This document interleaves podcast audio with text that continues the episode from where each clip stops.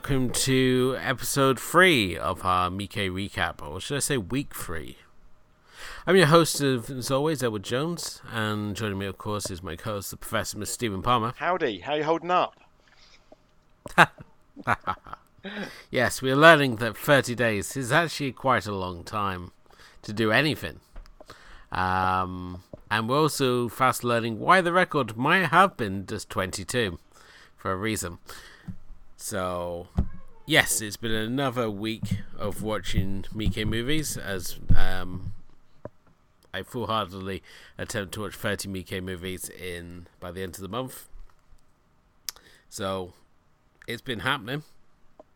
Um, and then you have people like Stephen who go, you know what, really break up all these Miike movies. How about we all sit down and watch John Hurt's 1984?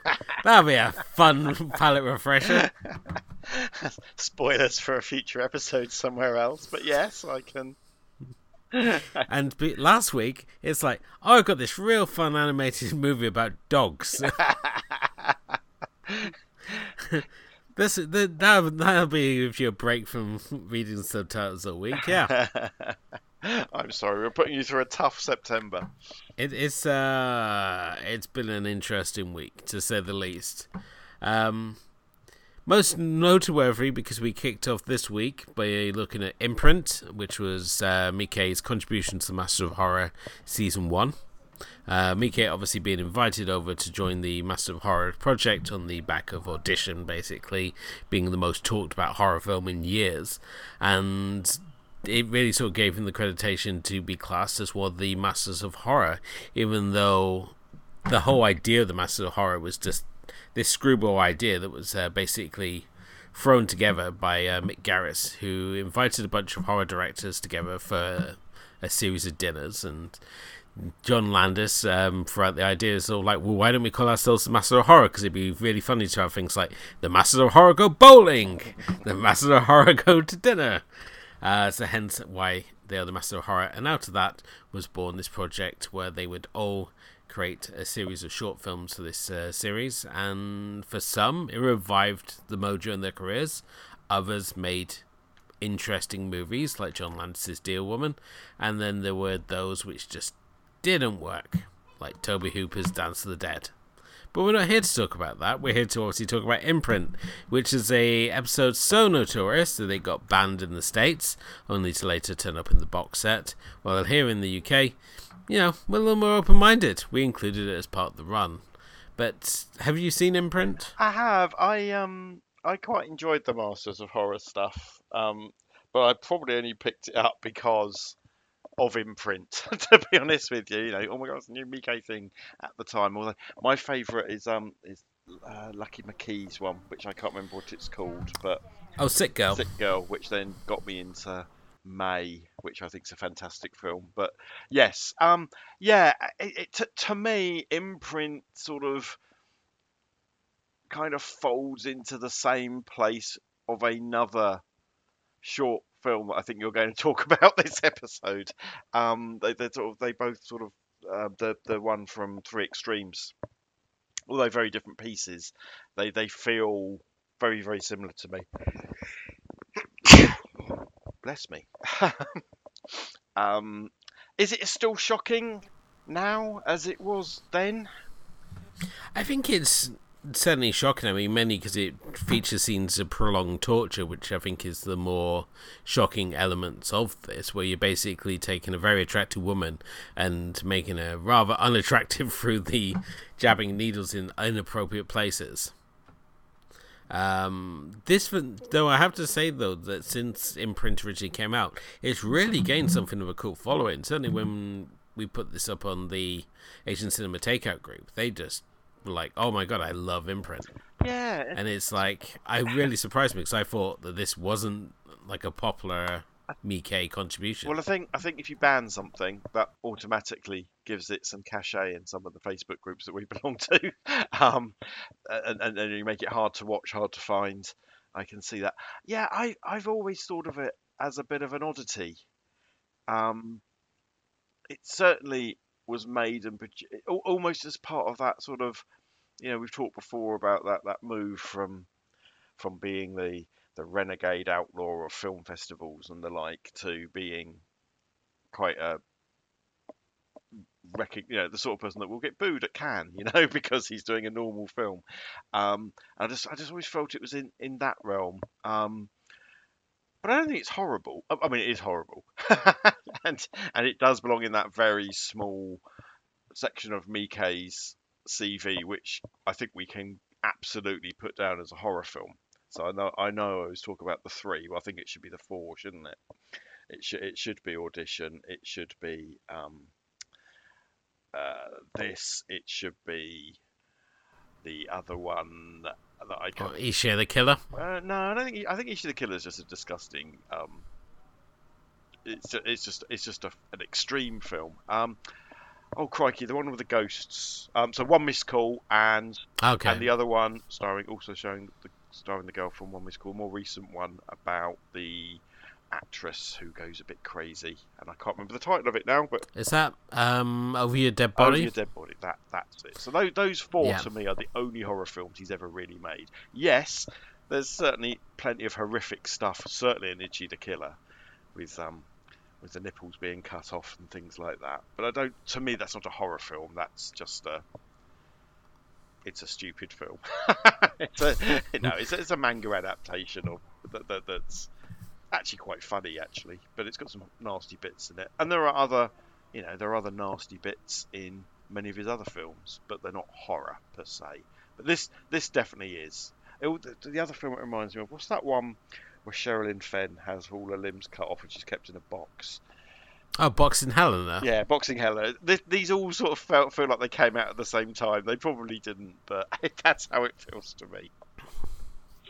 Yeah, I mean, this one obviously has, Billy Drago uh, putting in a very questionable performance as a Victorian era reporter who returns to this island that's inhabited by prostitutes. And he's returned there to rescue his prostitute girlfriend, Kumiko, only to find out that she's killed herself in since the last time he was at the island. And what follows is a him being basically told of her final days by this mysterious blue haired girl whose truth maybe not as true as she likes us to believe she is. And suddenly Miike does this wonderful trick of like we go through the story the first time and you get to it and you're like, oh, that wasn't so bad. I don't see what the fuss was all about. And then it's like, yeah, that wasn't quite the story. and then it's, the Miike starts like slowly turning the screws. And then by the time we get to the third one, it's just absolutely horrific. It's mm. like, um, and it has a twist which I know some people would say is really stupid, but I I kind of find fun um, as it features a conjoined twin in an unusual place. Mm. That's all I'm going to say about that one. Yeah, but, um, let's not spoil it. Yeah, I I mean, as I said, it's it's an hour. It's well, it's about an hour at the most uh, watch, so it's not really the most time time consuming thing, but um, it's got a curiosity quality to it. But I think certainly of the Master of Horror series, it's not the strong. It's not like the strong, but it's certainly not the weakest in that set. Mm. Um, I mean, it's no like nothing like John Carpenter's Cigarette Burns, for example, which would I would like put there as uh, right up there. I would say it's more like uh, Stuart Gordon's uh, Night in Witch House. Ah, yeah, Stuart is another another H.P. Lovecrafty one, isn't it? Um, yeah. Yeah, because that's, that's what Stuart Gordon never does. he just loves he just loves Lovecraft. He does, which is which is fair um, enough. Which is fair enough. No, it's it's it's it it is. Both series have got some real highlights in them. I think the first series is better than the second. Um, this is in the first series, isn't it? Yeah, this is uh, in the first first um, series, um, and yeah, and and, and, and it's, it's weird. It got me in there, but it probably let me find other things. And it, it, I don't think if you saw this, it's something you could say, "Oh, I really love that movie. I'm going to go and search out more films by this guy." And if you did, you'd be really disappointed. I think. I think that when it came to this episode, I think it was was there that like the Miike fans that were the ones who were sort of like drawn in by it. People had seen like audition rather than like people sort of discovering who Miike was. Um, I mean, even when we like look at like Dario Argento's Jennifer in that season, it's nothing like pretty much anything else that Dario Argento does because he mainly does giallo movies and you know things like Bird with the Crystal Plumage and there's no other film I can think of that he's done that comes close to Jennifer. And I mean, he again was the other director who got cuts because there was um, cuts to his finale made, which he was rather upset with, but not so upset that he didn't return for the for the, for the second season. Who were so they made for? Was it H early HBO? Or Showtime, I believe. Showtime, yes, I think you're right. But it was a pay-per-view channel, wasn't it? I'm pretty certain because I can't believe any network, American network, would have would have backed this project. Um, but next up, still on the horror track, I checked out Three Extremes from 2004. Just an absolute masterpiece. Start to finish, it is still fantastic. Whether you're looking at Fruit Chan's shortcut of dumplings, Park Chan Wook's cut, or uh, Miike's The Box, which again it was mo- seeing Miike move away from that um, outlaw period, and I remember people really criticizing it, going, "Oh, this isn't my Miike. This is too straightforward. This is this isn't grotesque enough." Um, but no, the story of the writer returning to her childhood home of sorts there with the circus, only to discover the truth of what happened to her twin sister, long since presumed to be dead. Uh, but uh, as she returns home, she finds um, some secrets don't remain dead. Mm. Um, I enjoyed it. It's not the best of the three. Um, I think Dumplings is like way out there, but I think as in the structure of the trilogy, I think it's a nice way to end the trilogy. Even though I think the American cut has it in the middle, and I think they end with dumplings or something. Or Yeah, they shuffle it around they, for they whatever do. reason. Um, it's my least favourite of the three, I think. Although it's you know it's such an incredibly strong. Um, I mean, there's a whole bunch of bizarre stuff around this. That this is a sequel to a previous triptych of films, which then got released over here as Three Extremes Two. But no, this is that they're the first. This is the second. Um, I like Cut. I like Cut a lot as a as an example of just sort of tension based filmmaking. Um, oh, Dumplings is just magnificent. Um, again, we you, you can go elsewhere to hear us talk about Dumplings. Um, but yeah, they no uh, box is fine. Um,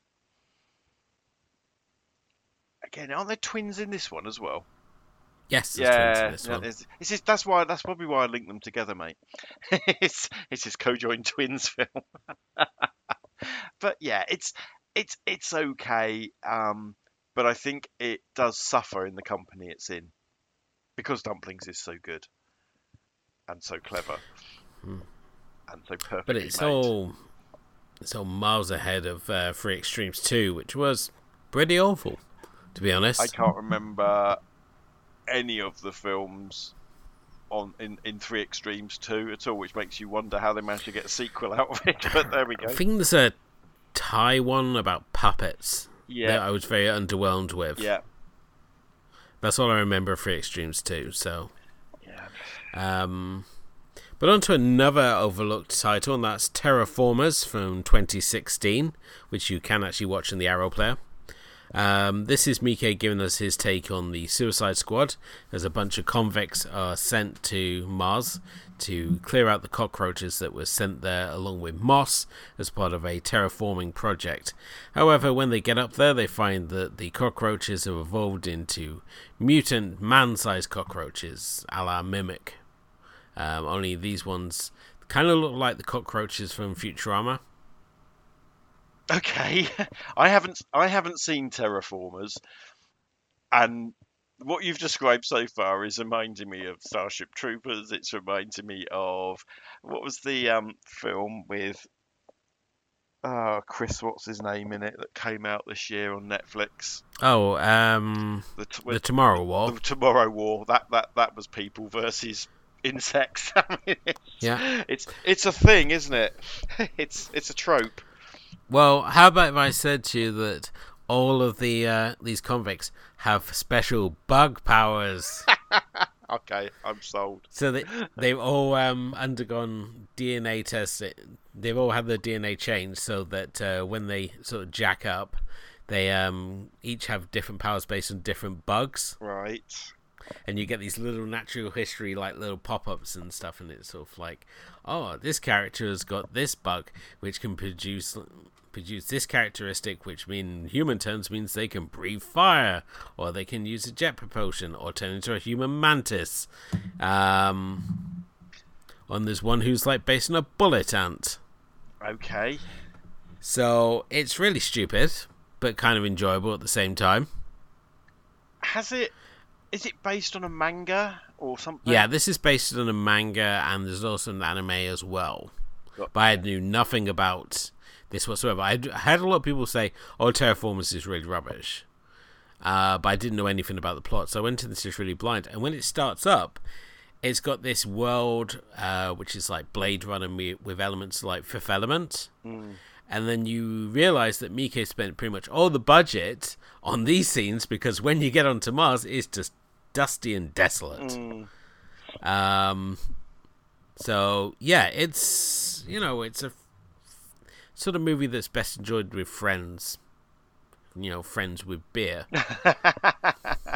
and snacks. Lots of snacks. yes, and snacks. uh, but you know, it's it's not the worst thing Miike's done. It's got a really bad rep, all right, which is probably why I've never seen it. Um, it's you know, it's it's it's meant to be down there with, with, with the worst of his stuff, but I I do wonder again if there's is we'll have to call it the shield of straw effect, won't we? Where there is a certain it is like that, there is a isn't it? Certain sort of fan that is automatically going to dump on a Miike film that doesn't meet their expectations.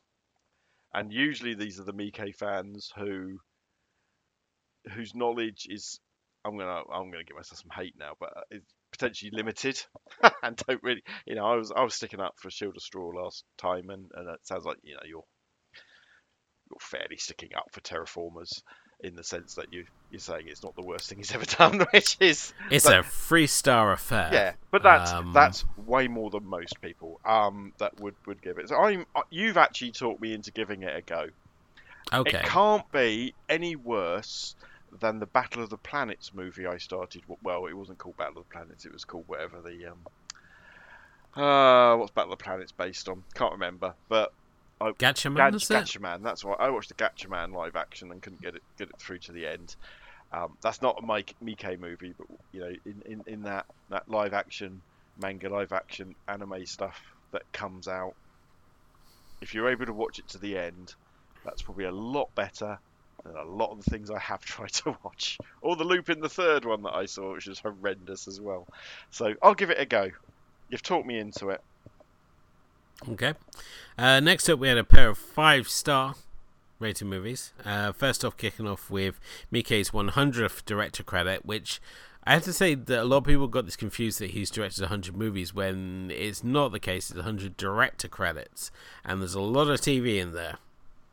Oh, things like So- MPD and stuff like that. They count. Yeah, they? yeah. It, this is this is um, part of the Miike mythos that he's directed over 100 films, and it's it's really not. He just has over 100 director credits. Gotcha. Um, but Blade of the Immortal from 2017, absolutely fantastic. Just like go watch now.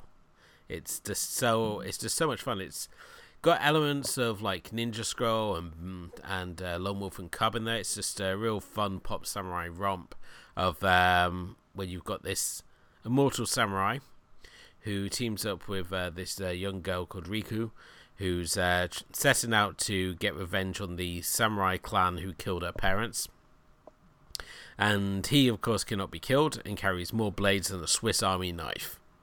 How do we know that? Because he'll constantly fling his arms out and have about seven or eight blades suddenly fall out of his sleeves and hit the ground. And it's just a really fun romp, as I said already. I mean, it's bookended by one versus a hundred battles. It's got colourful villains, rivers of blood, splatter, creative weapon use. It's ah, I just had so much fun with this one. So I'm a naughty boy. I own this film. I think I- Yep. I, I own um, I own a steelbook of it, and I've never watched it.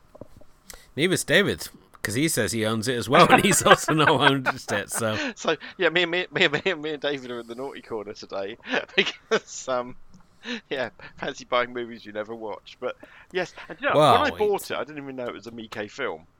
It was Okay. It was, you know, I was in. Um, I remember where I was. I was in Guildford in the HMV in Guildford, and I always, if I if I'm in that area, I will check out the Asian cinema stuff section, you know, the world cinema section. I thought, oh look, there's a still steelbook with samurais on it. I'll have some of that.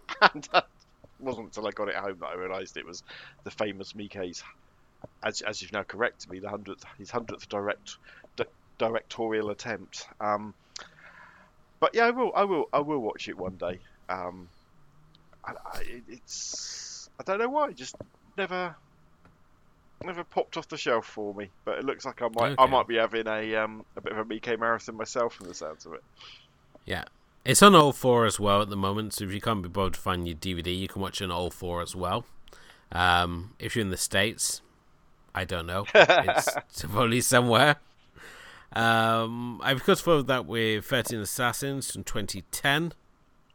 Um, again, phenomenal. Just fantastic from start to finish. I know that Nick Rehack over at French Show Sunday and uh, the radio show, the Rehack Radio, uh, which you can check out over on Mixcloud, is a big fan of 13 Assassins. So, but um, this was really the movie which marked Miike's moving into being a more mainstream director.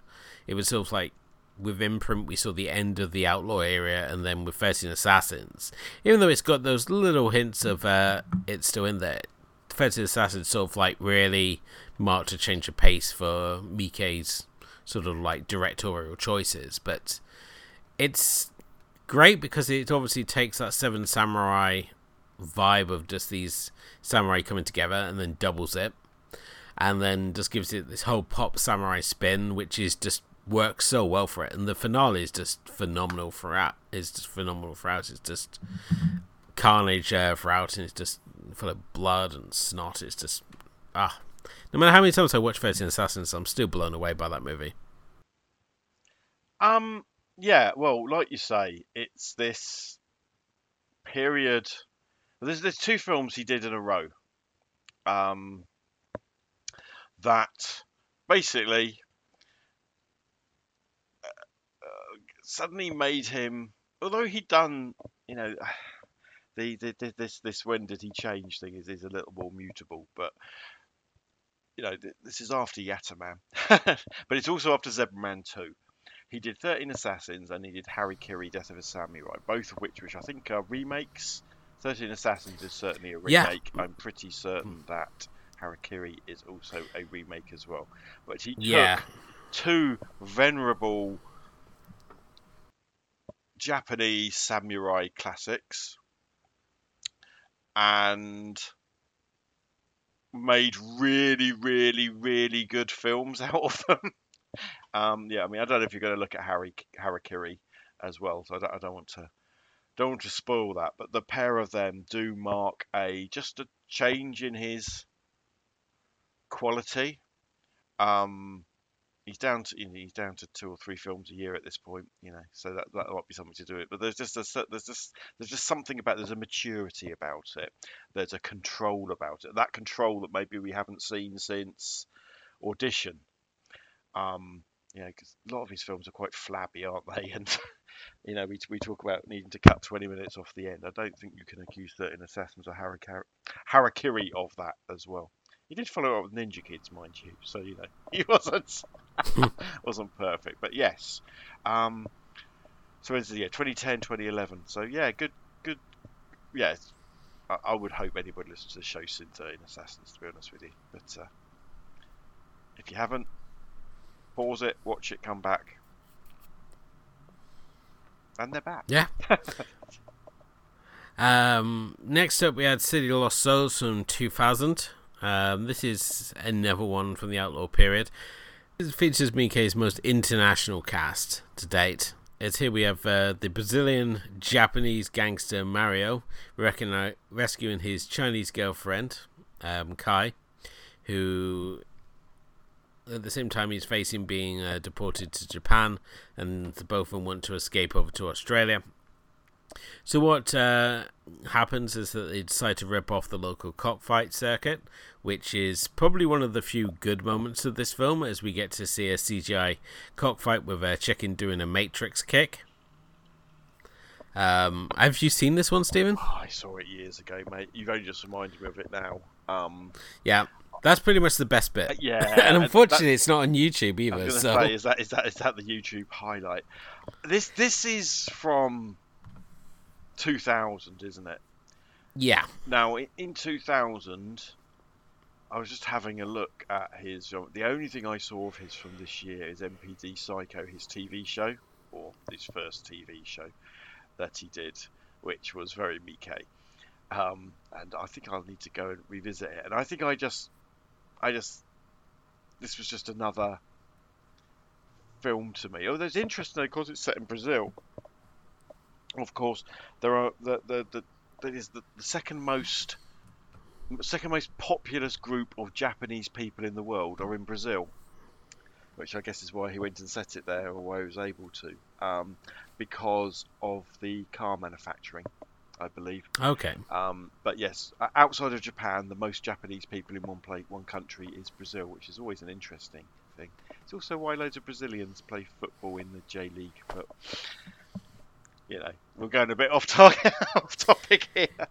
But yeah, I, I, yeah. I don't really, I don't really remember it, and it's interesting that you, you seem to have a similar feel for it, and you only watched I it last this well, week this is the this is the thing. A lot of these movies of this period, they're very mood dependent. So sometimes you like watching, you think, "Oh, that was really good," and then other times you think, "No, that wasn't particularly good at all." And I think I uh, with this film, I, I appreciated it when it first came out because I was watching it as these movies were being filtered across through Tartan. So mm. you kind of had this idea of what Miike movies is about. You hadn't at this point been spoiled by the films that were to come, you know, like Thirteen Assassins, even things like Yatterman. Mm. Um, he hadn't quite shown his, his hand fully as a, a, director. So this did get a tartan release. I'm I'm certain I've got it on a tartan yeah. extreme release somewhere.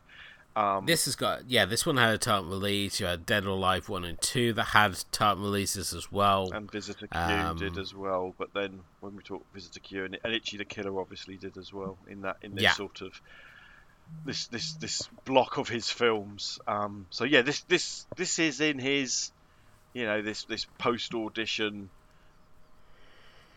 popularity J horror extreme cinema popular it, it came out, and maybe because it wasn't really any, you know, it's no audition and it's no visitor Q. You know what I mean? It's a, it's a. It's, it's, it's, a it's a it's a Yakuza film. Which he, he made loads of them, um, and this isn't the standout one to me. Cool name though. Yeah, yeah. Um, then wrapping things up, we had a more recent offering from Miike with First Love from 2019, which we've talked about on the show before. I think we're both fans of it. Uh, no. okay. I enjoyed it, even though there's a cat, there's a an actress whose only name is Becky. Ah, and that, which is why I love it. So Becky is she, she's a fascinating character. She um she was basic. She's half Japanese, half American, I think. So she's mixed race, which is really, really rare to be popular and mixed race in Japan. They have real issues with what they call hafus.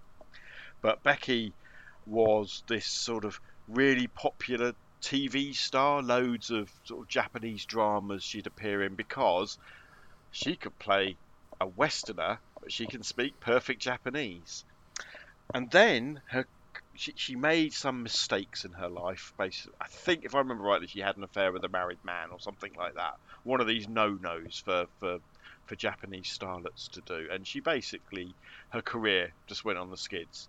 Um, she's had to apologise publicly. You know, we've we've talked before, haven't we, about the uh, the is it the member of um, AKB 48 that had to cut all her hair off and apologise for kissing a man. You know, it, it, it, yeah. it's that kind of thing with First Love, she's suddenly back in this supporting role, and she's fucking amazing in it. Unfortunately for me, she's so much better than everything else in the film. Um, it didn't help. The film was released over here in the West in or around Valentine's Day. Got a cinema release as well. And I remember reviewing it for Eastern Kicks, and I just thought, yeah, it's all right. it, it just felt it felt a bit like a bit of a Miike greatest hits of some of his films from 20 years before. But then there was this Becky supporting actress bit where she just goes ape shit and it's just wonderful to see this person sort of resurrect hopefully resurrect a career hopefully appearing in a Miike film isn't just an admission that your career's over so I, I don't know what's going to happen to her I mean she's she's she's older than she looks as well mate but um yeah it was just nice it was nice to see a familiar face from my early days of watching Japanese TV shows and things like that Yep. But you liked it, yeah? You you enjoyed it? I mean, I like it. I mean, it's sort of like just basically a like a Yakuza spin on the One Crazy Night concept, mm. uh, where you got Boxer meets Call Girl, and they go on the run. So I guess you can obviously compare it also to like the likes of True Romance as well. But the action beats are really fun. It's got a random animated sequence in it as well, and I think, as I said, there's just something in its construction that I just really enjoyed. I think it's taps into so many of those sort of like earlier films, but at the same time, Miike sort of like learns his lesson with how to pace things, so it moves at a fair trot. Um, but no, I enjoyed this. I enjoyed this one. It was, I don't know. I would say it's like with a love sake with better action, but for love's sake had pretty decent action as well. So yeah, for love's sake had better songs. But um, yeah, it, it's weird. First, first off is is a funny one. It, it it felt it just felt a bit contrived. Not in the not because of the film, but because how it was released over here and trying to do it as a Valentine's Day movie. I'm not sure. So yeah, that um, is how this week has played out. As always, if you haven't done um, already, you can donate and help support our cause we're raising funds for the Mars and Meltdowns Family Centre throughout the whole of Takashi Miike month. Um, so you can obviously donate if you wish to through our Just Giving page. The link is on the episode description, and you can also find it on the Facebook, Twitter, or Instagram as well. Uh, if you haven't done already, please do hit the like and subscribe button wherever you happen to be listening to us, and check out our other episodes. Check out our main show, the Asian Cinema Film Club, or maybe you want to listen to our chapter by chapter breakdown of Battle Royale. It's all available on the main feed. And if that's not enough, you can also check out our blog, which is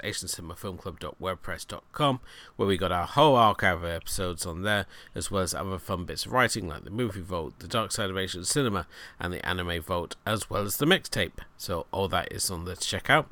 But thank you for listening, and hopefully you join us next week for week four of Takashi Miike month as we'll be running down more of what we've been watching as we continue on, to head towards our total of 30 Miike movies in the month. But until then, thank you to my co Stephen. Uh, it's a pleasure, mate. Hope you break through the wall and you have a better week next week. yeah, indeed. Now, now we're running out of the good titles. It's going to be real interesting where this one's going to go. um, but uh, all that's obviously come up on our next episode. But thank you again for listening, and we'll be back soon with another recap. Until then, good night.